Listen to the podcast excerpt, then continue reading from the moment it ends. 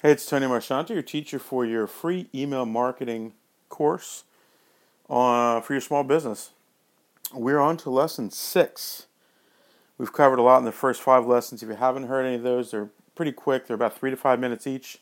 I'm presenting them as a podcast. I'd love for you to check them out if you haven't listened to them yet. But we're on episode uh, lesson number six here. We're going to talk about email newsletters. Now, depending on your level of expertise or your level of exposure to email marketing. I don't want to make too many assumptions, but many times businesses have used this newsletter, and I put quotes in the air by myself here, newsletter style approach to writing email marketing messages. And what I mean by that is essentially, you know, it could be from a business or the local PTA or any any of the service industries, but it's kind of a multi-column newspaper style newsletter. What we used to get on our refrigerator and many people I'm sure still do, but we used to get them, you know, kind of, let's imagine it's like a neighborhood, the neighborhood watch kind of thing, where it's got a lot of little boxes and it's kind of little blips and blaps and notes and kind of a little column here or there. It's almost like a mini little newspaper. So I call these like a newsletter style update. So typically, for many years, people would do this for their business once a month.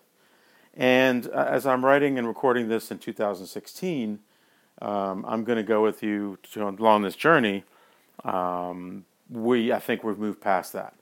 Uh, I think email marketing now has got to be much more smart, uh, much more targeted, much shorter.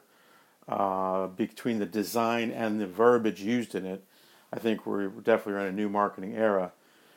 You know, 2016, we have, you know, we all have smartphones in our pockets. We all have way too many things to keep up with. And email marketing, while it's a super valid and very powerful medium, you have to write messages differently. You have to remember that people don't have much time.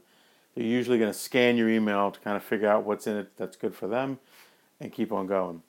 So I don't want to spend too much time on the newsletter design because that's kind of a thing of the past, in my opinion. So we'll just kind of talk about moving forward some basic principles about designing a good email. And again, like I'm saying, you know, we can have an automation. Last episode we talked about automations and how they run.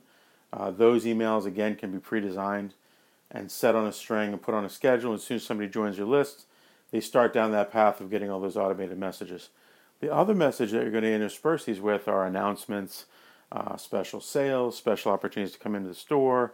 Um, if you're a consultant or a coach, you know you might have a, a certain offer for the month that you're going to give out a certain number of free coaching calls or whatever.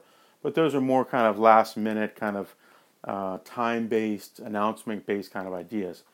Uh, and I think in designing in general, some general good principles are to design them with um, smart copywriting, meaning don't, you know, speak as if you're talking to a friend. Don't make it like it's an announcement to a blanket, to a blank wall, or it's like an announcement you'd send into a newspaper. Uh, it should be as if you're creating a conversation with a friend. Even though you're going to send this message out to a lot of people, remember that each of them is a person and they're going to get this message. You want them to, to be excited about getting it. A lot of white space in your email, meaning a lot. Don't write huge paragraphs. Um, and we're all guilty. I'm as guilty as anybody. Sometimes I forget my own lesson. But try to keep it to where you're going to put a couple short messages in there. And if you want to expand on the topic, put a hot link or a link back to your blog, to your website, to the full expanded story. But in the email, you really just want to get people's attention and drive them to a certain call to action. Um, I do like to use some some graphics, some pictures. Um, I think that the messaging again really keep it tight to maybe one or two topics, and email more frequently but with less topics. I think the old school newsletter style where you had 19 things you talked about, each of them is in a box, and the thing gets to be looking like a giant ball of text, and people just avoid it. They just do.